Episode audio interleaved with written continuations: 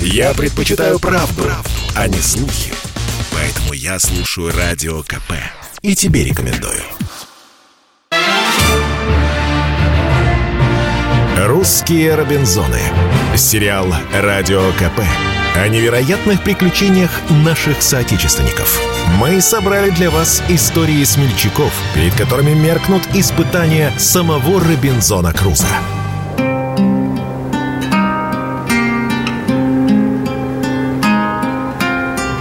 Здравствуйте, уважаемые любители путешествий. В эфире программа «Русские Робинзоны». Приложение к совместной программе Русского географического общества и Комсомольской правды «Клуб знаменитых путешественников». У микрофона Евгений Сазонов. Сегодня мы поговорим о еще одном удивительном, неповторимом, не имеющем аналогов в мире приключений. О шестилетней Робинзонаде русских поморов на Шпицбергене. Со времен выхода в свет книги Даниэля Дефо о Робинзоне Крузо сотни моряков так или иначе оказывались на необитаемых островах. Но эта история не имеет действительно аналогов в мире. Хуже Шпицбергена, наверное, только Антарктида. 8 месяцев зимы с морозами ниже 30 градусов. Почти полгода полярная ночь. Практически отсутствует растительность. Зато полно белых медведей, самых опасных хищников на Земле. Стараясь колонизировать архипелаг, Норвегия в XVIII веке призвала туда добровольцев за деньги и преступников за прощение. Но никто не купился. Слишком недружелюбными казались острова. Никто не верил, что в ледяном аду можно выжить хотя бы год. Тем не менее, русские мореходы неоднократно ходили на Шпицберген бить моржей, тюленей и даже китов. Иногда зимовали там. Для этого привозили с собой строевой лес и возводили избы. На полярную ночь оставались, конечно, во всеоружии, с изрядными запасами. Но чтобы вот так войти в шестилетнюю зимовку с 12 патронами и мешочком муки, это, конечно, фантастика. Итак, на исходе лета 1743 года артель из 14 жителей поселка Мизень, что под Архангельском, отправилась на промысел Груманту. Так поморы называли Шпицберген. Добрый карбас, способный поднять до трех тонн, вел опытный кормщик Алексей Химков. Э, хорошо. Так скоро и до Груманта дойдем. Ишь ты быстрый какой. Еще надо, чтобы льды тебя пропустить. А то дойдем, дойдем. До Груманта дойдем. А чего? Попутный ветер. Вот то и оно, что ветер. А море-то оно ведь студеное. Все наверх! Паруса убрать! Чего такое? Шторм идет. Через неделю показался архипелаг, но сильный ветер отнес судно к восточному побережью. В трех верстах от берега, напротив острова Малый Берун, а ныне остров Эдж, Карбас прочно застрял во льдах. К берегу отправилась четверка разведчиков во главе с Химковым. Они знали, что где-то должна была сохраниться старая изба промысловиков, которую нужно было проверить. Вдруг придется зазимовать. Кроме Алексея, в путь отправились его родственник Иван Химков, Степан Шарапов и Федор Веригин. Все взрослые от 40 до 50 лет. Опыт опытные промысловики, много чего повидавшие и мало чего боявшиеся. Шли налегке, на сутки же всего отлучались. С минимальным набором выживания. Топор, ружьишко с 12 зарядами, 10 килограммов муки, 4 ножа, огниво, котелок, да немного табаку. К вечеру избу обнаружили, довольно большую и крепкую. Оная построена была от берега почти на четверть мили в расстоянии. В длину имела она около шести сажен, а в ширину и в вышину по три. При ней сделаны были сени или передняя горница шириною сажени в две. Следственно, были в ней и две двери. Одни для затворения сеней, а другие для затворения хижины. И сие весьма много способствовало к тому, чтобы тепло не выходило из горницы, когда она истоплена будет. Наконец была всем покое и глиняная русская печь, без трубы, которая служит не только для варения кушанья, но и для нагревания избы и на который можно ложиться, как обыкновенно делают крестьяне в России, когда холодно. Растопили печь, собрали скромный ужин и легли спать под завывание занимавшейся бури. А утром, вернувшись на берег, застыли от ужаса. Перед ними лежала чистая вода до самого горизонта. За ночь ветер разломал льды и унес их далеко в открытое море. Вместе со льдами навсегда сгинул и Карбас с десятью моряками. Легче будет себе представить печаль и уныние сих несчастных людей, нежели он и изобразить словами. Поднявшаяся в прошлую ночь жестокая буря причинила сие великое бедствие. Думать можно, что или стеснившие судно льдины разломались и стремлением наперши разрушили его – или они умчали его с собою в пространное море, или оно от какого-нибудь другого случая погибло. Довольно оно пропало совсем из виду. Но как не получили они об нем и в следующее время никакого известия, то можно, несомненно, заключить, что оно каким ни есть случаем погибло.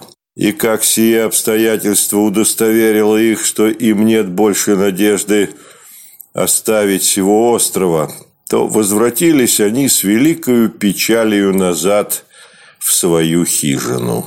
Времени долго оплакивать участь друзей не было. Необходимо думать о живых. Однако погоревали о товарищах. Будет. Кручиной море не пересилишь. Надо к зимовке готовиться. А зимовать как будешь? Одежи нет, зарядов мало, припасов нет никаких. А что делать? Помирать? Поморы в тот же день принялись обустраивать свой, теперь уже обитаемый остров. Сначала занялись бытом. Почистили избу, забили мхом щели, обмазали печь глиной, найденной неподалеку. Она позже пригодилась и для создания посуды и светильников. Запаслись дровами – и хотя ни единого дерева на всем архипелаге не росло, море здесь пришло на выручку. Периодически выбрасывало на берег плавник, обломки кораблей и деревьев, унесенных с материка. Параллельно зимовщики добывали пропитание. 12 зарядами пострелили 12 же диких оленей – благо стада бродили по территории. Навялили и закоптили мясо впрок. На первый месяц, может быть даже два, и кров, и стол был обеспечен. Но что дальше? Патроны кончились, а значит рано или поздно грозил голод. Но непростые были наши мужики. Из плавника наделали рогатин, до таких удачных, что именно ими завалили за все время зимовок десяток медведей. Причем девять из этих десяти напали первыми.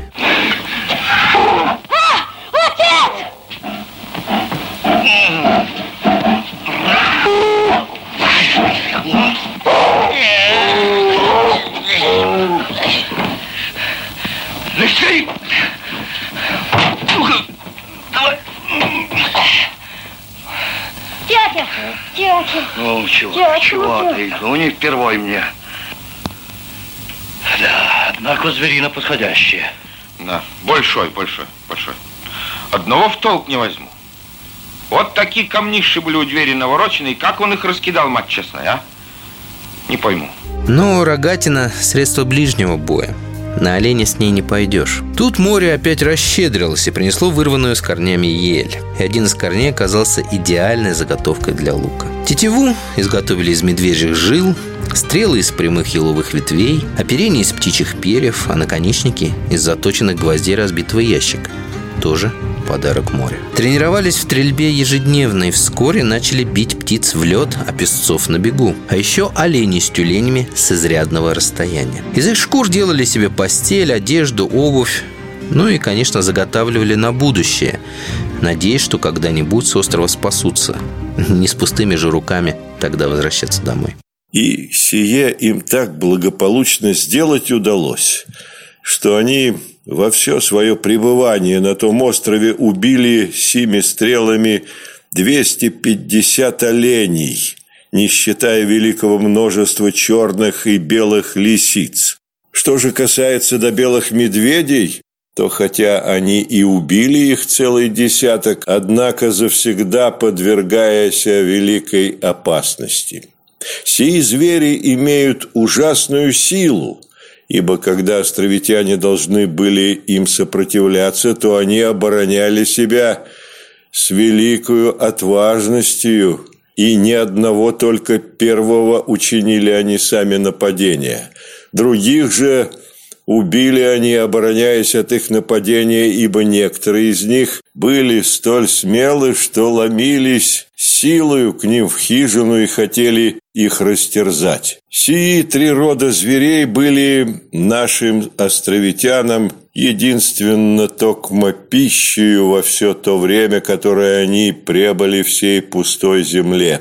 Летом Утоляли они жажду водою из ручьев, которые обильно из камней на оном острове находившихся проистекали. Зимним же временем, препятствовавшим им выходить часто из хижины, вносили они в избу снег и лед, чтобы растаял и преобратился в воду. Мы ненадолго прервемся и после небольшой рекламы продолжим рассказ об удивительном приключении русских робинзонов на острове Шпицберген.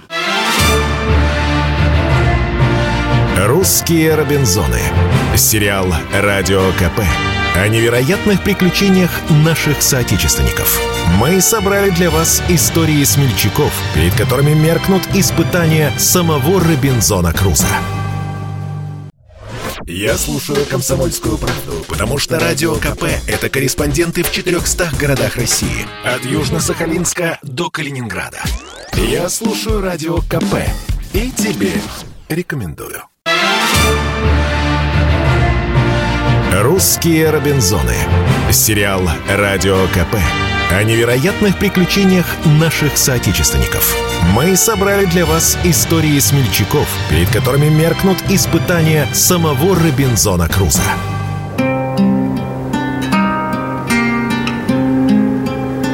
И снова здравствуйте, уважаемые любители путешествий. Продолжаем нашу программу «Русские Робинзоны». У микрофона Евгений Сазонов. А беседуем мы сегодня об удивительном приключении – выживании четырех русских поморов на далеком архипелаге Шпицберген.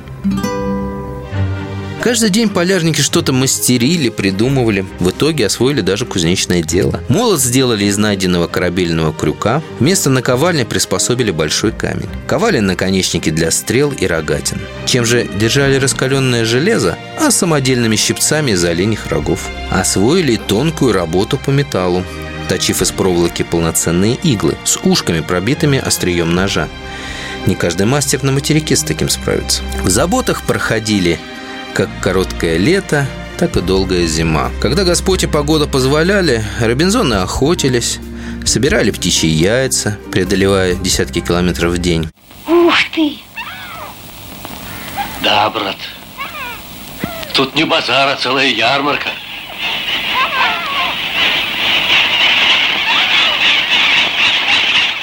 Если же вьюга запирала в четырех стенах, шили одежду, обрабатывали шкуры, создавали новое оружие, плели веревки. Даже резьбой по дереву и кости занимались. В доме никогда не гас свет.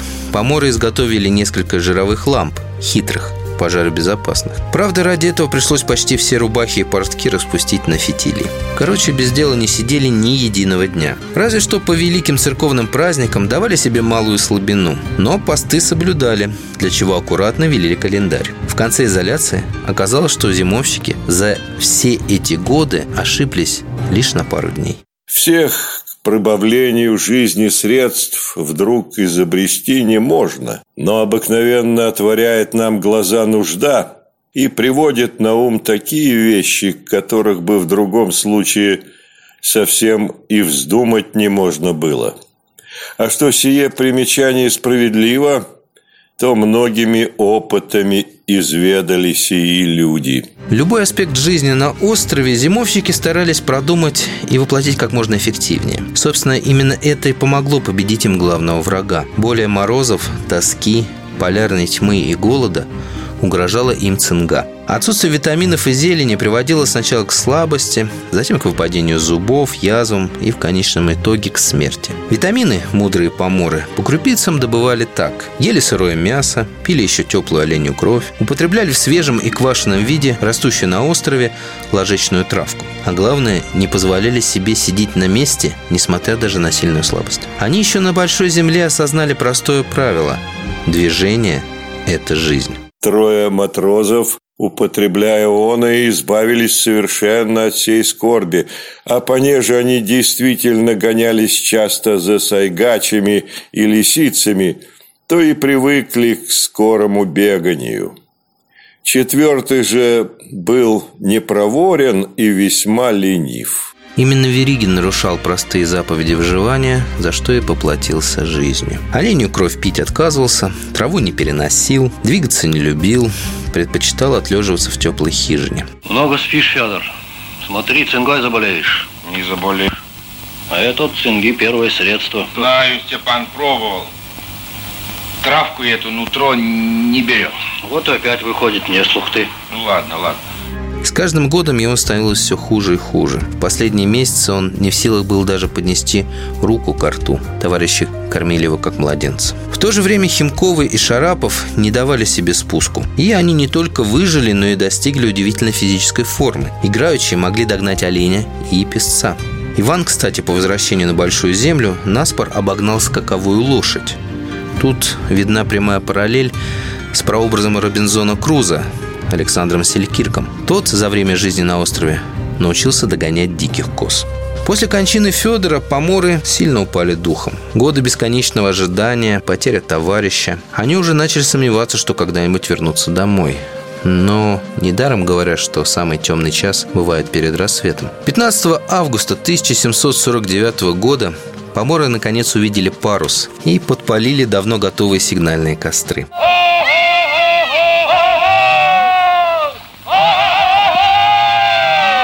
Судно спустили шлюпку. Северная Робинзонада, продлившаяся 75 месяцев, счастливо завершилась. В одетых в шкурах, заросших людях кормщик Амос Корнилов с трудом признал своих старых знакомых, которых давно уже заочно похоронил. Ой, да ты это... Родной ты мой! Дядя Родной! Дядя Милые мои! Тщетно было бы описывать радость, которую почувствовали сии бедные люди, увидя нечаянное свое освобождение. Они начали говорить с начальником всего корабля, вступили к нему на службу и уговорились заплатить ему 80 рублей, когда отвезет со всем их имением в Отечество. Таким образом, положили они на корабль 50 пудов сайгачьего сала, множество кож, как сих зверей, так и белых и черных лисиц, и те десять, кое они содрали с убитых ими медведей. Они не позабыли взять с собой свой лук, стрелы, копья или рогатины, также негодный топор, испорченный нож, шилья, иглы, которые лежали в костяной коробке, ими искусно с помощью ножа сделанной, жилы белых медведей и сайгачей, словом, все свои пожитки. Они прибыли благополучно 28 сентября 1749 года в город Архангельский, прожив шесть лет и три месяца в том уединенном месте.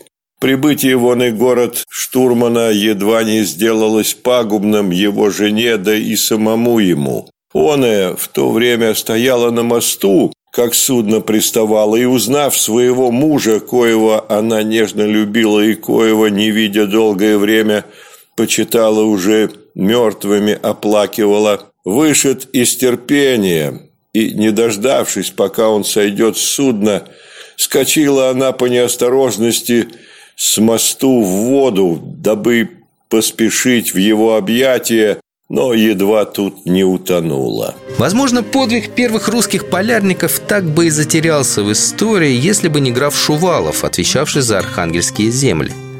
Узнав об этой фантастической истории, он поручил проверить ее достоверность петербургскому академику Леруа. Ради этого в столицу даже доставили кое-кого из зимовщиков – в итоге в 1766 году в Петербурге вышла повесть «Приключения четырех российских матросов» к острову Остшпицбергену бурью принесенных, где они шесть лет и три года прожили. Правда, вышла книга сначала на французском, затем на немецком и лишь в 1772 году, наконец, на русском. Послесловие архангельский чиновник Вернизобер сравнивал повесть Леруа с классической книгой Дефо. Англичанин сообщил нам баснословную историю Робинзона Круза. Но эта история реальная и действительная. События первые разворачивались в жаркой стране. Наши же матросы пережили их в глубине севера на 77 с половиной градусе. Англичанин мог приготовить пунш из винограда, произрастающего на его острове. Наши же бедные, несчастные, но твердые духом русские довольствовались водой. Действительно, условия, в которых выживали русские Робинзоны, не идут ни в какое сравнение с литературным райским островом. Тем не менее, в обеих историях есть один главный момент. И фантастический Робинзон Крузо и реальные поморы заслужили жизнь тяжким ежедневным трудом. Да еще этим же трудом и разбогатели по возвращении. Русские герои на практике подтвердили универсальное правило выживания в самых сложных условиях. Не жалеть себя, не падать духом, надеяться на лучшее и работать, работать, работать. Сколь раз я сам на Груманте зимовал, Сколько про других ведаю, а такого еще не было. Шесть лет на ледяном острове прожить. Да. Мы с тобой, Алексей, к Ломоносову поедем. Карту твою и всю запись сдадим для пользы науки.